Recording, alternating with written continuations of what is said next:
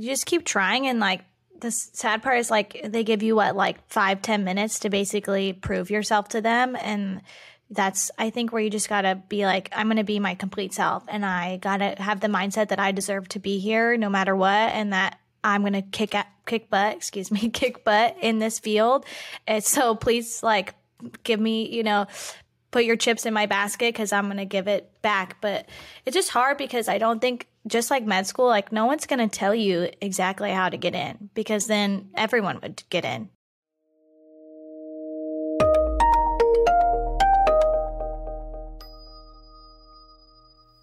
Melissa and Haley of Pediatric Speech Pals, thank you for joining me on the podcast. Hey, thank of you course. for having us. Yeah, so uh, first I just wanted to say uh, how impressed I am with your guys' YouTube page because I was searching around for possible guests and when I came across your page, it's it's super informative. I love the thumbnails, like very professional, very very aesthetic. Like seriously, like YouTube. Like I feel like when you see a good thumbnail and the the kind of design of the thumbnail is consistent across the page with like different variations. It, it looks very aesthetically pleasing. So when I oh, first clicked, when I first Thank clicked on the page, I was like, oh wow, like this is a good page to look at. Oh, well, shout you. out to David, our we producer. Yeah, we try. We yeah, try. Shout out, shout out to David. yeah, we love you, David. Yeah. Yeah, if you um, look back so, at our first ones, they're not right. yeah, yeah. I guess I guess that's that's with with everything. The first one is always the worst, and then it just gets better from there. Yeah, you learn. You live and you learn. Yeah. So before you started pediatric speech pals, what drew you both to speech language pathology? Yeah, Melissa, you go first on this one. okay. So my mom was a speech pathologist and also my um, aunt was a speech pathologist. So I kind of like grew up in the field and like from day one knew I wanted to do speech. So I was really lucky in that sense because you have to do grad school, you know? And so like I knew going into undergrad, I had to do grad school. So I knew that like, you know, you need the grades, you need the this, you need the that. So I feel like that was a really lucky like path for me because I knew that that was what was going in. But I know it's so different for a lot of people. You know, a lot of people have to do the post bacc, and a lot of people just don't know what they want to do. So yeah, I feel grateful that I knew what I wanted to do going in. But um, but yeah, it was my parent or my mom and my um aunt who led me there. Yeah, that's so lucky that you had yeah. that as your role model. Mine was a little different. yeah, yeah. Go ahead. How how did you get into uh, SLP? Um, I actually wanted to be a pediatrician, and my pediatrician said, "Don't ever be a pediatrician." There you go. Not that there's anything wrong. Not that there's anything wrong with being a pediatrician, but he was like, either you have to love this so much, and that there there's just like a lot of negative sides to being a pediatrician, a lot of sick kids, which is your job. And I'm like too much of an empath to take on that job. And so he was like, "Oh, check out speech." And then I shouted a few people and like well i shouted to some adults and i was like this is not for me. I'm like these parents like they were like 100 years old like stroke patients like they're trying to just get them to swallow some applesauce. I'm like this is miserable. Not that it other people could do it for sure. And then i went to a pediatric clinic and she just was playing games all day. And i was like this is your job? She goes yeah, yeah. pretty much. And then by some like the so lucky of me. I went back to school after they told me like it's a specific program. My uh, undergrad had the program, and so I just slid right into it. So I got lucky too. Yeah, well, good for the the pediatrician for being honest about how much he liked the career because I, I, feel like yeah. I have also I've, I've also had a few moments like that too when I was uh, like later in high school and going through college where someone's telling me about their career and I'm like, oh, this sounds cool, this sounds great, and at the end of the conversation they're like never do this. Yeah. like, i'm just like that's it. That's yes. like the exact opposite of what you just said. They're like, yeah like, i really love it but yeah I, it yeah i love it but like no one should ever get into the thing that i'm doing. Yeah. Um, yes. Yes.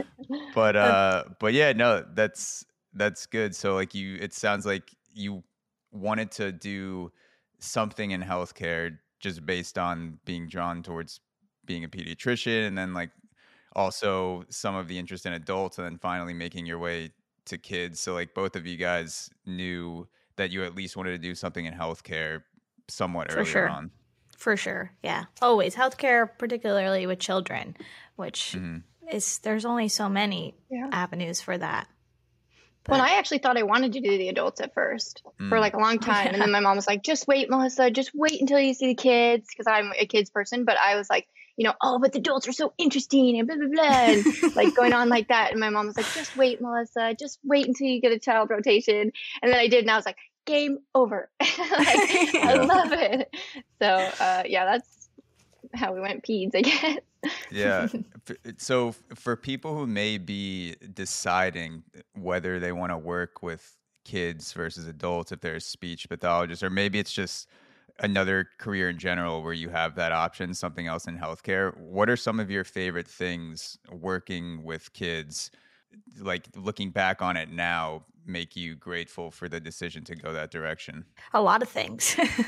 I had an internship, also any job shadows, any uh like being an SLPA like Haley, being just in the in the pediatric field or like the adult field or like wherever you want to be in just like putting yourself in there like I got my internship by just cold emailing luck of the draw. I don't think it's like common, but luck of the draw. So I think that like it happened. So I always like tell people like, hey, just send the email. You never know. So like I think that any experience in that little field is or like in that little spot is good because you can see like okay, this is like what the day to day life would be like. This is like what the population is like because some people can say they like kids, but then, you know, when you go in front of them and you're working with the parents and the kids and the toys and the other kids and it be, it can become a lot. And so I think that, you know, putting yourself in it is like the best way to start. Would you agree, Haley? For sure. Oh, for sure. I would just dive into it. And honestly, kids are the best. Like, I think, like, I think you mentioned, like, what are some of the reasons why we stay in kids? Don't get me wrong, there are definitely bad days for sure. I have their kids are tough and at the same time kids. and bad kids yeah they're difficult i would say they're difficult yeah. yeah.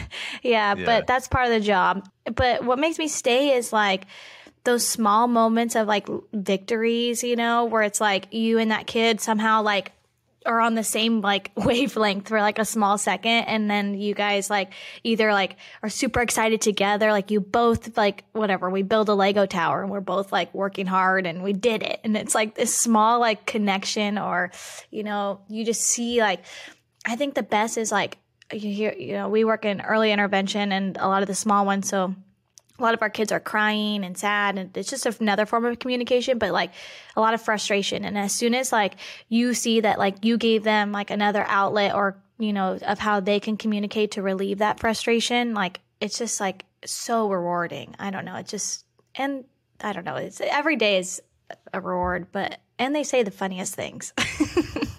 Yeah they, they do. I, i've uh my younger cousins they're they're a little bit older now, but even from the time they were like five or six years old, like some kids are so unintentionally funny, and you can just like yes. see them go, and it just provides entertainment yes. for the entire evening. Like, oh yeah, can't wait. To, like the adult conversation is so boring, and you're just like, I just want to like listen to these kids like try to tackle problems. Yes, it's, uh, they, entertaining. They have absolutely uh, no no filter, no filter. Mm. Yeah. I don't know how many times I've been told I have so many boo boos on my face. yeah. yeah, exactly. M- Melissa, you mentioned the the cold emails, and I think I think that's a really good point. No matter what business you're in, just having the confidence to email people out of nowhere that you've you know maybe had limited to no contact with because it's such a low effort thing like it might take you five minutes to write an email and the worst thing that happens is someone says no or, or doesn't get back to you and you could blast out hundreds of those a week. Mm-hmm. so I, I, just wanted to to hit on that for whoever's listening to this no matter what field. Like if you're doubting whether to send an email or not just send it because it could literally change your career and it takes you know maybe five minutes. And i think you'd be surprised how many people are willing to help. You know like like a lot of people either they'll be like yeah you know i can't do an internship but i can set up a 10 minute call to talk to you or you know i can't do an internship but you know i can do this. And mine didn't turn mine wasn't an internship like like it was it ended up being a paid internship but when i was doing it it was like a one day volunteer thing and then she was like actually you know what i can give you an internship. Actually you know what i can pay you and i was like okay like it just kind of like got more and more as we were emailing so like i feel like i'm a huge proponent for like just do it just try it like you never know and so like even now like as you know an slp running a business i would have been like yeah sure you know like come on i mean there are limitations obviously but like I think that you know you got to pay it yeah, forward. and they might know somebody else mm-hmm. too. Like they're like, I can't help you, but I know Yeah. Melissa can help you. You know, which is great too. Yeah, that's a good point. What's the what's the story behind starting Pediatric Speech Pals as a content platform? Because it's one thing to be an SLP, it's a completely different thing to try to translate that into a podcast, into communication materials. Like it, it's a a very involved process. Um, and and I didn't realize all the things that are involved with podcasting until I actually jumped into it. So like, what what was the process behind you guys starting Pediatric Speech Pals? you know, I think about this a lot. I think when me and Melissa, I think, met for coffee once, and we were like, we need to do something. We need to tell people, you know, more. Or like, we have both very unique backgrounds, and like, we do the same thing, but we're a different route. And then she was like, well, David kind of knows how to do podcasting stuff. So, like, what if we did podcasting? And I was like, I'm, I'm down. I'm like, let's see what happens. And then I don't even know. I don't even remember how we got to the first episode. do you? I feel like what happened. I feel like what happened was like, like Haley would come over because we were friends from uh, the First uh, practice, yeah. clinic, and yeah, like where I was, we like she would come over and we'd hang out. It was like bachelor nights, and we were like, you know, talking about our sessions, talking about our stuff, and we could do that because we were We worked in the same um Yeah. but like and so like we were talking about like slp being an slp and then i moved and then we were still like man like i miss like talking like that and so we just like every time we got together we were still talking about it and we were like hey what if we started like people? something for it because there i feel like yeah because like i feel like there were there was kind of like and not that i was like thinking about this when we started it but i just kind of feel like there was a gap there you know like where i'm like man i wish i had Mhm. known this For sure. like going Totally. in like i wish that i could have looked up this or i wish i could have like like seen that or heard that or had that little like friend that i could have turned Yes. to um and so i don't know i think that's kind Yeah. of how it just And she was like helping me so much with like trying to get into grad school and giving me advice. And I was like, God, there, eh, there's got to be more people that, you know, don't just get into grad, like they have a, troubles getting into grad school or like taking these routes. So essentially what Melissa said, like just sharing what the same things that we talk about together with other people. and we were Yeah. fortunate to have you know david obviously i don't i don't know if it would have come together if we didn't Sure. have that aspect so i think that was lucky yes. Speaking of grad school, there's a, a decent percentage of the the podcasts that are people that are in grad school right now for speech or they're thinking about it. What was the the journey like for you guys applying to grad school, getting in, interviewing? Could, could you give a brief overview of what that process was like just to give people a taste of what they may expect? yeah. yeah absolutely do you want to go first haley or do you want me to Um, I'll go really quick, but um, uh, mine is much different than I think. What makes us great together is because we have both very different routes of how we. I'm actually still in grad school. I'm currently in it right now, and my process is quite difficult. I had a really hard time getting into grad school, and I tried for I don't know, Melissa. Do you know like four years, three years, something like that to get in, and like yeah got- got like waitlisted every year and went through interviews but i basically i don't know i did like cold calling to call and be like what did i do wrong in my application? What will help me better with my essays? You know and there's like so many routes. So i basically i think to answer your question is like i just kept trying and didn't give up and was like what's going to make me unique and how can i make the best essay? And i would show up to universities and be like hey I applied, you didn't accept me. Why didn't you accept me? And then they only can give away so much because, you know, what they tell me, that's their cream of the crop, you know, that's how they accept people and it's their special recipe and they're not going to give that away. And they would give me small tidbits here and there of like how to beef up my essay or, but basically everyone said, don't stop trying.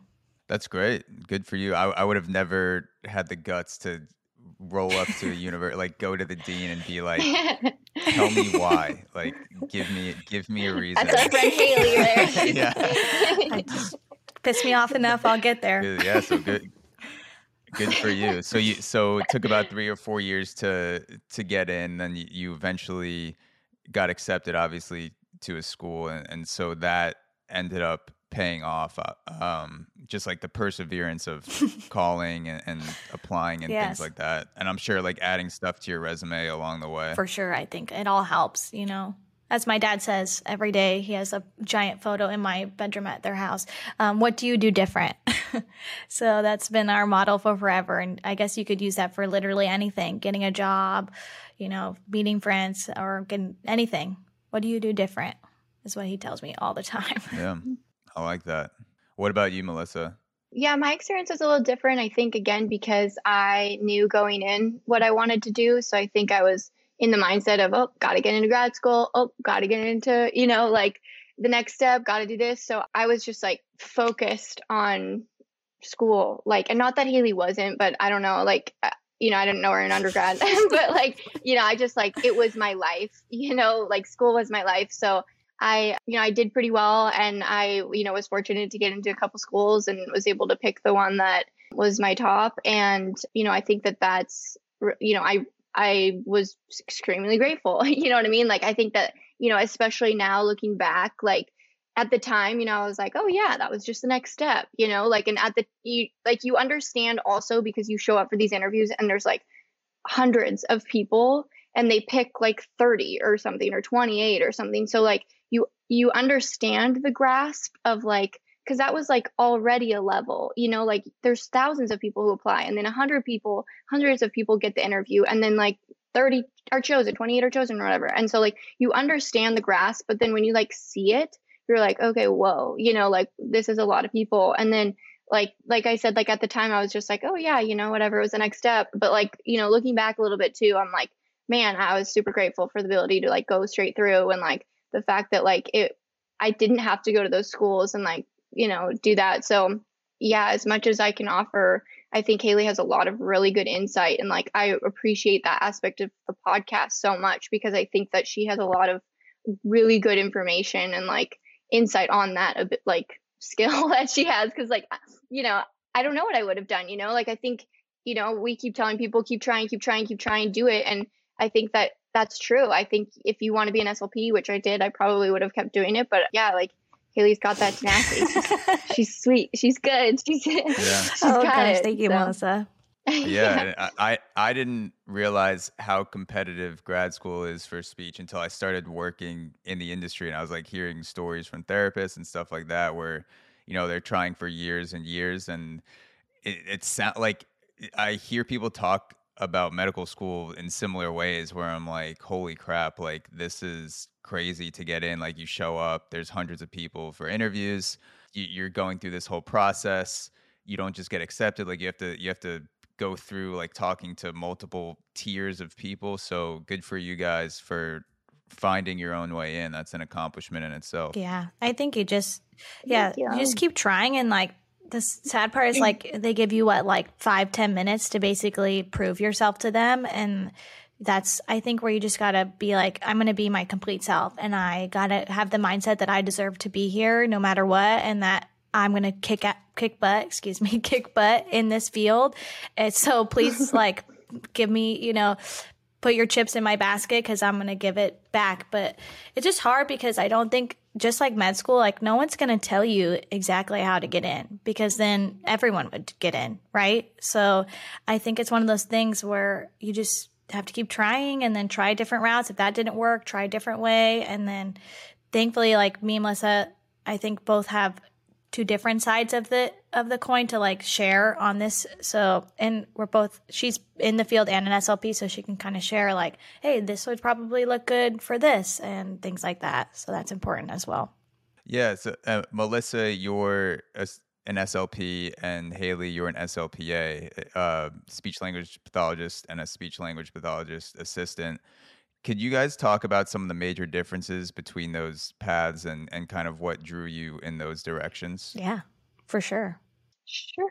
Yeah, I guess I guess like when you look at it like intervention wise, there's not too much of a difference. Like Haley treats patients. There is there are some like restrictions like hey you can't treat a patient who has you know Epilepsy. certain diagnoses or things like certain things like that but overall like she just can't evaluate uh, so she can't do like the assessments she can't write the reports um, Can't so that's i guess the main yeah i can't diagnose that's the main difference between an slp and an slpa and especially because she was in a clinic i think it you had a lot more wiggle room there too Yeah, it's all But, like in the um, contingency. So, like as a SLPA, you have a super, SLP supervisor. So basically, they sign off on everything that you do. So every note that you do, everything is in the contingency that like so like all the diagnose some of the diagnoses that Melissa you know had mentioned or it's all the like of I can treat as long as I am like with an SLP. So like depending on where it is, like thankfully like in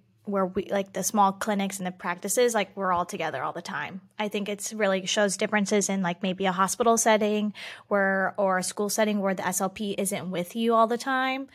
So that's pretty much what the difference is. Yeah.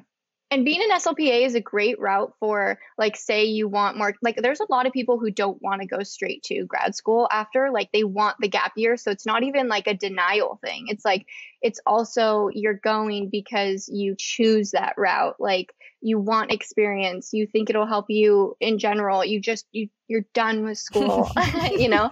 Yeah. And um, there were, you know, there were people from my undergrad who did it and went straight there too, just like, like I said, for that gap and just to make some money. And so I don't think it's not like a route to look at, you know, look at and be like, oh gosh, I have to be an SLPA, you know, because like a lot of people choose it. Um, Yeah. and we I love freaking it. love our SLPAs. I love it. And I think it's only We given me a leg up in grad school, like for sure. yeah. So as a, an SLPA, that could be a good opportunity to get a taste of what the field is like For before sure. going taking the plunge into grad One school. hundred percent. That's what I would recommend if you're iffy and not sure. Like I was kind of iffy. I was like, mm, I'm like, is this good? I don't know. And I did it, and you get to experience the field for it, like its entire, like it, the entire spectrum of it. So like you're not just because you're a SLPA, you don't miss out on anything. Like you get to see everything that you'd want. So you'd really get the full experience of what it would be like to be an SLP, and that real it'd be really it helps, especially because grad school's expensive. so like, if you're like, I don't know if I'm willing want to Yeah. pay all this money, That's for sure. then try this. That's the thing about uh, grad school too is that's when you get the hands-on experience. So like all undergrad is like theoretical. So like so many people go to grad school spend all this money and time and then they're like i don't even like it. Like so they do all of this and then they kind of regret it. So that's also another reason why we really recommend job shadowing getting yourself in the field. Slp is a great way or slpa way SLPA is a. Great way to get that, you know, sort of experience because you just don't know if it's the field for you until like everything's passed and now you're in it. Because even when you're in grad school you're I mean obviously you're not the SLP yet, you know, like you're you're learning little bits and pieces but you're like, "Oh, you know, I might like it more if I do this or I might like it more if it's m- me running the sessions exactly you know and and sometimes you don't. And so unfortunately there are people who go through all of it and are still like you know i don't like it. Like what's the next route for me? And maybe this was already their second route because in grad school you get so many people from different you know areas of fields before Oh, yeah, for and sure. um yeah it can just be kind of a, i mean a huge bummer if that's what happens Oh yeah. Yeah, and and I can s- I can speak to the importance of shadowing because I didn't do it enough in undergrad. I was majoring in accounting and was also playing baseball, so like my summers were spent off in a league playing instead of doing internships, and I'm doing accounting this whole time. And then I finally graduated, like I'm studying for the the CPA, which is the accounting exam, and then also got a job in the the accounting field and I just realized uh, how much I hated it. And if I had an experience before that, where it's like, this is what it's going to be like to work as an accountant, you know, maybe junior summer, sophomore summer, like instead of doing baseball, which I loved, but like just even for like a month, maybe did like an internship over winter break, I would have maybe switched majors or just like, you know, done done something else completely. So, I- so I Yeah. definitely think it's important to get a taste of what you think you might be interested For in sure. because you never actually know until you're doing it. Yes, yes. Yeah, and like in school, what do you you take those like, you know, online like, oh, what what's going to be the best for you and you type it all in in like elementary school or whatever and then I mean, I used to always rig them to get oh my god. worked out for me. Yeah. I'd be like, Wait, you- hmm, Yes, kids, yeah. Pick me. Hmm, in school, sure. Wait, you said you you said you rigged them to get SLP? oh yeah, oh yeah. Oh, Melissa's there you already go. been ahead of the game. like in my head i was like which is like cheating you know like that's not what you're supposed to do what your little heart tells you to answer and then Yeah. that's where it's supposed to lead you but my heart was like no this is what you're doing luckily it Yeah. worked out but yeah. I mean that that should be the real entrance exam to grad school, like the what your BuzzFeed Yeah. uh, job selection is. When you Yes. the, and you're like, I got SLP, Yeah. Like so like here Yeah. we go. sounds great. see what i got yeah Yeah, Haley, you, you said you work in a clinic most of the Mhm. time, yes. And Melissa, you're more of a, a home setting or your clinic too. uh in home hmm Um, wh- what are some of the the biggest challenges, or uh, just like kind of the day to day and what both of you guys do, so people can get a little bit of an idea of clinic versus the the home setting? Yes. So I work in a multidisciplinary clinic, meaning like there's OTs, occupational therapists, and physical therapists, as well as speech therapists. The difference is, I guess, the biggest is that they go into like a brick and mortar place and then everything's there. So, like, whatever is needed, all the toys are there, all the facilities there, any of the feeding things are there, everything's there. So they come there and then usually the kids receive most of the services there. So they'll get they'll get speech, occupational therapy and PT as well. So I work like hand in hand with all the therapists. We co-treat a lot. So like I would treat at the same time as an occupational therapist and we'll work together to like work with the child. So I think that's a big difference. But yeah, I think that's one of the biggest, I would say. do you have a challenge Maybe. okay Maybe it's maybe it's just yeah, ahead maybe. of you. You you. Uh, I guess maybe sometimes I don't you. get a break from other therapists. we just are together all the time. There you go. So my clinic, it's but yeah, That's in fair. particular is like a shared space clinic. So the clinic that where me and Melissa met, everyone had kind of their own rooms, and we would like treat in our own rooms, and then we had Mm. a gym where you could like go into the gym. This particular clinic that I'm in, everything is like together. We don't share like everything is shared. So we're, there's kids everywhere. Yeah, I could I could see how that uh that can become a little bit of a nuisance or a little bit of a challenge, like having to share spaces with people. Like just having a roommate can be a challenge. So if you're sharing a workspace with people like Yeah. eight hours a day, yeah. like It's all the time. It's all the Um, time. If one kid's Yeah. screaming, it's screaming for everybody. there you go.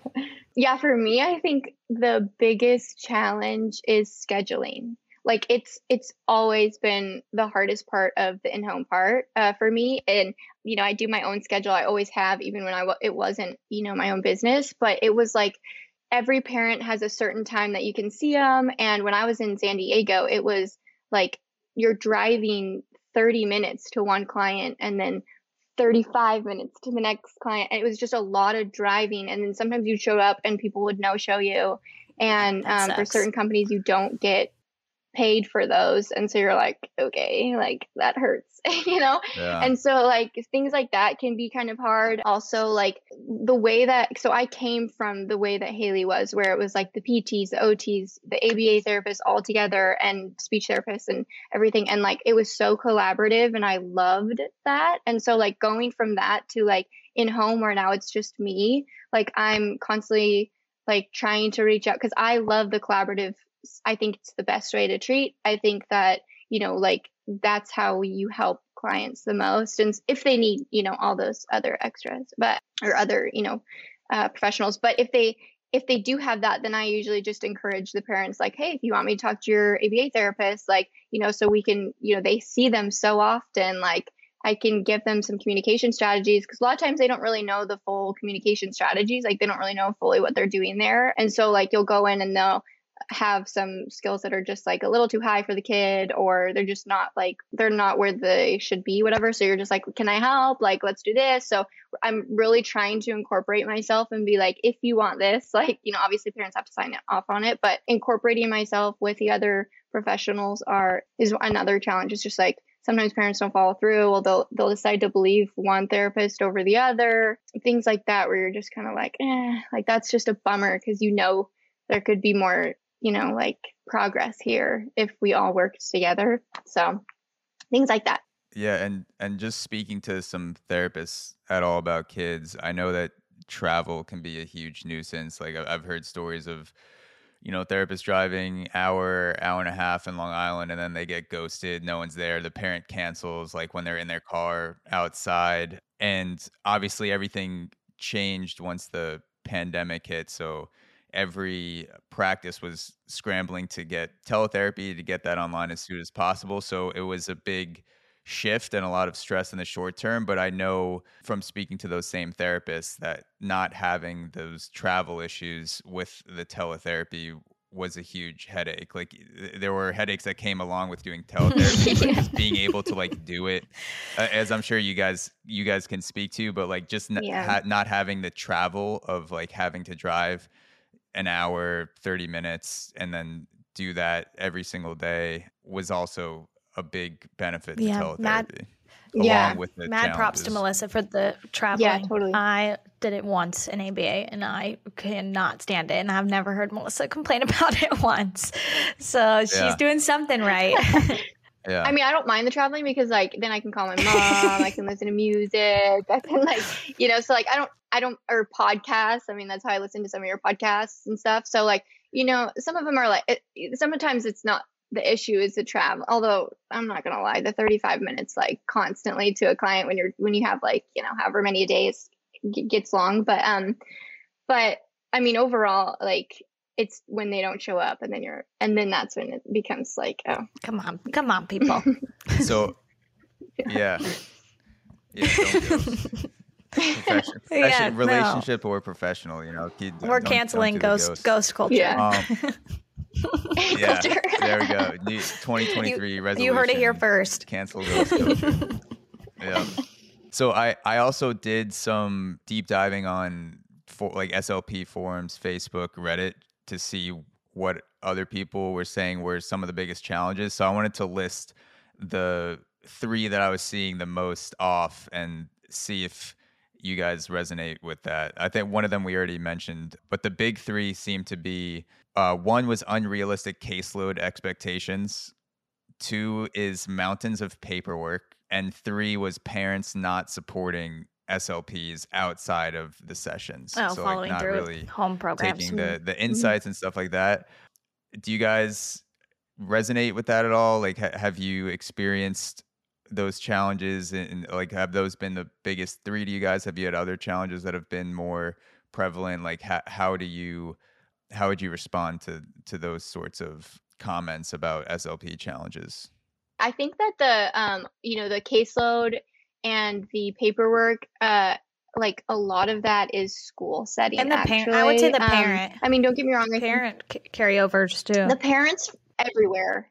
Yeah, the parent is everywhere. I think, but I do think like the caseload and the paperwork, like schools, school SLPs are pushed to the rim, and they have so many and it's you know 15 minutes here 15 minutes here 15 minutes here 15 minutes here and so like that's an absolute grind like grind for them like i yeah yeah it's like it's hard um outside in the clinics i think you have a little bit more i mean Haley can speak a little bit more on that but like as far as like me like i feel like i because i do you know pick my schedule i have a lot of flexibility there, which is cool. I pick the hours I want to work, usually, unless a parent like says, Hey, I got to do this hour, but I pick the hours usually I want to work, the amount of clients I usually want to work. I think private practice has a lot of flexibility there. But I mean, as far as like getting the parents to do it, I feel like it's also a little bit easier because you're talking to the parents. Whereas at schools, like you never unless it's them. like an IEP or the parent comes in, you never, yeah, you really never see them. Mm.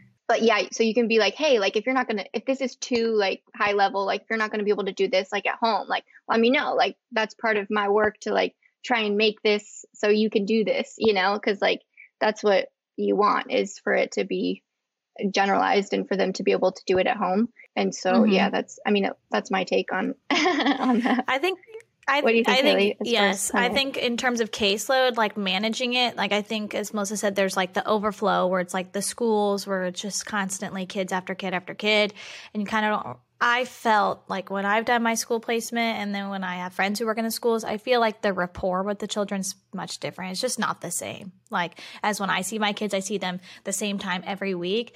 In terms of caseload at private practice, I think the biggest problem is like filling a schedule. I think that that can be difficult sometimes, like kind of, and like in terms of like pay, I guess. Um, so like you don't get paid. So, like most clinics are uh, private practice, you get paid hourly, and then you don't get paid. You get paid like a either don't get paid for like a cancellation, and then if the kid or something depends on the clinic, you get like paid partially if they don't show up. And there's like so many cancellations all the time, and it, this is just I think common, especially in the last few years with like all COVID and the sicknesses, and then RSV came, and it's just like one thing after another.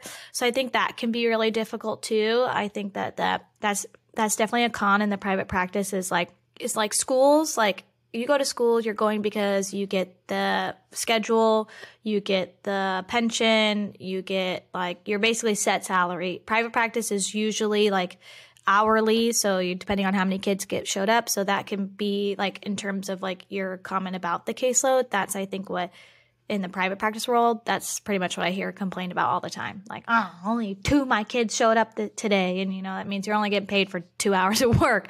So like that sucks. And then parent carry it's a raw yeah, deal. that, yeah definitely will change your paycheck a lot.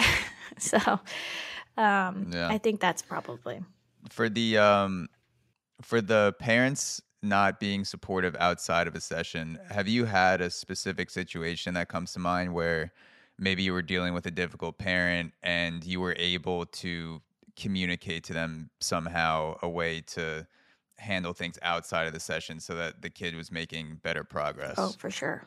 I think honestly, it just comes down to like parents want to help. You know, it's like if you communicate how to do these strategies, like a lot, like a lot of times we walk in there and we're like, okay, here's what we can do. Here's what you should do. Here's what I'm doing. Why is this blah, blah, blah, blah, blah. And so, like, it can be overwhelming. And so, if you come in there and you're like, listen, like, I realize I just gave you a whole bunch of strategies. like, like, let's, you know, take this down and think like real life level. Like, how can we implement these? And like teaching them how to do these strategies rather than just like giving it, saying, oh, this is what you do. Okay, bye. Like, if you're like really helping them, like, is this manageable? Is 10 minutes manageable? Is five minutes manageable? And like, even though best practice is like here, it's like we're trying to do these little steps and not like assuming zero to 60. This, this parent, we're just going to come in here and assume, oh, parents going to do everything we say now because that's just not realistic and they won't. So like, you just kind of have to work with them as like, oh, you know, like, oh, this is great. Look what you're doing right now. Do mm-hmm. that. Well, you know, that's cool. like, that's awesome. Like, and like, just kind of like, show them that they're doing the right things because a lot of times again we're coming in here and you're like oh your child isn't speaking. Like you must have been doing the wrong thing. And like that's what i feel like so many parents are like their mindset is like i did something wrong. I did this. Like i caused this. And it's just like taking that out and being like no you didn't. Like this happens this is why i have a job? So you know this is keeps my job alive is because there's so many people in the similar situations. And like I think that really helps with carryover and like making sure that parents do it because like you're on a better relationship with them and they're like, okay, yeah, I can do this. I can do this. And it's just giving them the strength and like the idea that they can. Sure.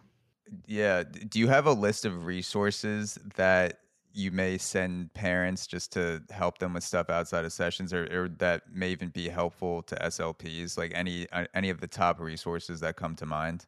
Of course, you have Pediatric Speech Pals. yeah. Yes. Yeah. yeah. Right. Uh, Please use us. shout out to uh, shout out to that. PSP. Um, um, and then uh, if there's anything else that you'll uh, you'll send out, you know, like text a parent, like check this out, like this has been super mm-hmm. helpful. Yeah. We use yeah. like a lot of therapists. Yeah. So uh, we use Laura Mize. All of her handouts are great for the early intervention kids. We also use um, I Love Carrie Ebert. These are just SLPs that are just like the the best, like the gods of the SLP world. And they have great handouts for like simple, easy to read ones.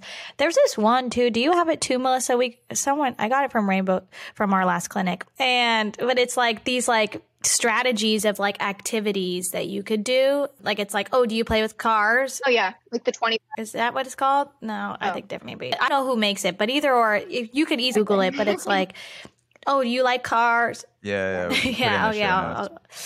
You give it to the car, like you play cars. Here's like some strategies you can use while playing with cars, and they give like quick bullet points of like, here, you do this every day.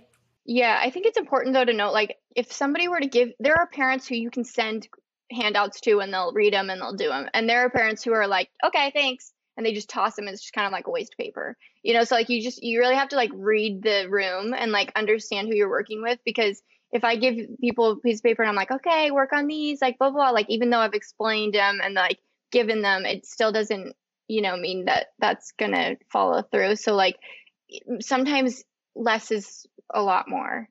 I front load a lot. Like I front load my parents a lot. Like so maybe most of them may say this is mean, but I'm like, hey, it's seventy percent the parent, thirty percent the child. So like if you're gonna not put in the work, then there's only thirty percent. And there's an analogy that I give all the time. That's like I see a kid 20 minutes a week, right? And let's say that he's gonna he's nonverbal and he's has to use how to use like a AAC, like an alternative communication device if I if this child is only going to use his AAC 20 minutes a day, it's going to take him over 300 years to be able to use it fluently. It's the same for anything that we do. And I mean, I'm just brutally honest. Yeah, I'm those like, big numbers hey are shockers. now. You got to give them Like, those. Don't put it all Yeah. on me. Yeah. Yeah. Yeah. Let's work together. yeah. and some parents are like, "Oh yeah, Yeah. okay, okay, yeah, you're right, you're right." Yeah, um, I, I wanted to to ask you guys kind of like a big picture question. So, with all of the advancements in technology, like things like VR, also artificial intelligence. I don't know if you guys have used Yes, Chat I yet. yes. Do you know? You guys know what Mhm. that? Very interesting. Also, can be kind of weird depending on uh, what you ask it. But I, I wanted to ask you guys like big picture with VR, AI, things like that. Do you see the field of speech pathology going in any interesting directions, incorporating some of those tools within the next, you know, five, ten years, being able to do like virtual reality sessions or having like some sort of AI assisted therapy, things like that. Could you see that becoming part of the speech pathology field or, or sessions? Maybe I mean, Melissa, Chat GPT is like this AI system. Like it's like you basically like if my mom was showing me, it's her. They like help front load it um, when it came out. But like if I wanted to write like an essay for school and be like, write me an essay about speech, it'll generate an entire essay like about Oh. speech and like but it won't be plagiarized like it'll be your own words or like write me a cover letter and it'll like fully write you a cover letter that's basically what ChatGPT Okay. is and they're like saying it's going to be the new google but anyways that's another story Yeah, basically, it's like the first major competitor to Google Mm-hmm. since Google has come out. So now they're trying to like develop their own thing, but it could have yes uh, consequences for many different types of fields and could be beneficial. So I was just curious if you guys had any thoughts on that. truthfully i don't know if like that stuff will actually affect the terms of therapy because like i think it'll i really think where it will affect will be schools in the grad schools like i'm literally i'm sitting there my mom's like oh you got to write your thesis like here you go like she just literally types in like tongue ties or like what you know the medical term for it and then it's like fully writes me an entire essay with everything that i've been spending months researching and i'm like seriously and so I think that's where it will really impact the speech world. I don't know, like it, but which, well, I don't even know if that would work though because then you're not writing it. You know, it's not So, like, plagiarized though. like- Like, it says it's your own words. I know, I know, but I, I don't. But then you're, but you didn't do. You know, you could like not do any of the research and just be like, da da da, turn it. yeah, you know, then like it'll affect Yeah. like the So- therapist, and therapy will be bad. But Exactly. I mean, exactly. I think our job is so reliant on human connection and like being there and like seeing like oh you know hearing if a child is saying an r wrong you know because like so many people get used to it or like i think that maybe like it could work as far as like strategies like you put maybe you put it on it's like you know has your strategies or you know things like that and then so it's like helping for homework but as far as like for the weekly sessions or you know bi-weekly however often you do them i think that a person in person hopefully i mean even over the screen like you know we've tried the whole teletherapy thing and it works in some cases but in some cases it doesn't like it really is reliant On on who you're working yeah. with and like yeah, Yeah. and how um you know if parents are willing to put in the effort to do that and yeah well, so I think, I think that yes. like it can in some aspects, but I think it can't overall. I think we're also biased to like we're only in pediatrics, so like I was just thinking while she was talking, like maybe in adults, like and they're trying to have like do activities of daily living, like going and ordering coffee. You know, you put your VR on and you go and practice ordering coffee, or like any of those, oh, like stuttering or so. Yeah, any of those, maybe yeah, for sure. In adults, like that whole or like TBIs, like all those scenarios, totally. But then again, I literally just thought of that while we're thinking. We're just biased, Yeah, I I think, because we are just resource. yeah, we just Yeah. are just only working with a very small population of like small children. So my one and a half year old is gonna rip that off and chuck it. So yeah no but yeah that's a that's a good point for adults because i've had some vr experience that are so immersed like you almost forget you're in it and if you have objects too like you're trying to y- reteach someone to be able to hold a cup of coffee or to be able to move their mouth a certain way or something like that and you could actually like feel like you're doing an activity and not just sitting in a room i could see that as being helpful. But I don't know, even there though, because when I was working with adults too, it's like it's so much of it is like you know rehab, you know, and like and it's it's challenging, but that's why it's also like there a lot of our job is counseling, you know, and like being there to be like you can do it, you can do it, I know you can, you've done it before, you can do it, I know it, and like I don't know, I mean, I'm sure maybe they could figure that out too, but like as some Emo- aspects, it's like emotional connection. There, there's nothing that lot could of re- uh, emotion- replace yeah, the yeah. emotional yeah, connection. Them- uh, I must. yeah, I'm like only- we're their advocate, like the little rooting on, rooting on. sure. I just like I I know there's so many people where you're like, okay, let's say the, this word, this word, and they're just like, hmm. I can't, you know, because they can't, like they can't move their mouth, and it's just it's it's so much of it is a mental game that like if you don't have somebody there to be like, you can do it. I know this is challenging. I know, like. I, you know, I well, I don't know, but you know, like I can imagine it would be really hard. Like, I think that it would maybe not like people wouldn't do it as much. it won't replace. It But I don't won't. know. I mean, It won't replace us fully. I think it's just a, like you said, Melissa, like just another tool, like another resource, like cool thing to use. I Like think it could be a great resource. yeah, Yeah. for sure. Oh yeah, I I don't think uh, I- I don't think a job where you require an emotional connection. I I don't think something like AI could replace or should replace the human being. I think I think it would just be more of like an assisted thing For sure. in the future. Like you Yeah. could use it, but where Like you need emotional connection. Yeah. yeah, ex- exactly. Like I I, I Mhm. saw. uh, Speaking of the essays, like, this is just like a random thing I saw.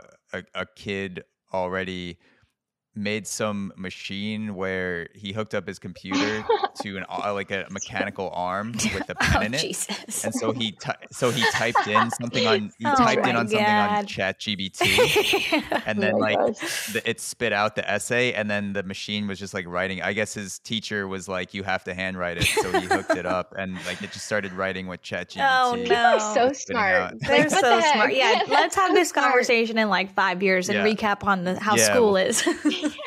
yeah uh but before we end off i just wanted to ask you guys quickly what are some hobbies or things you like to do that de-stress you outside of work?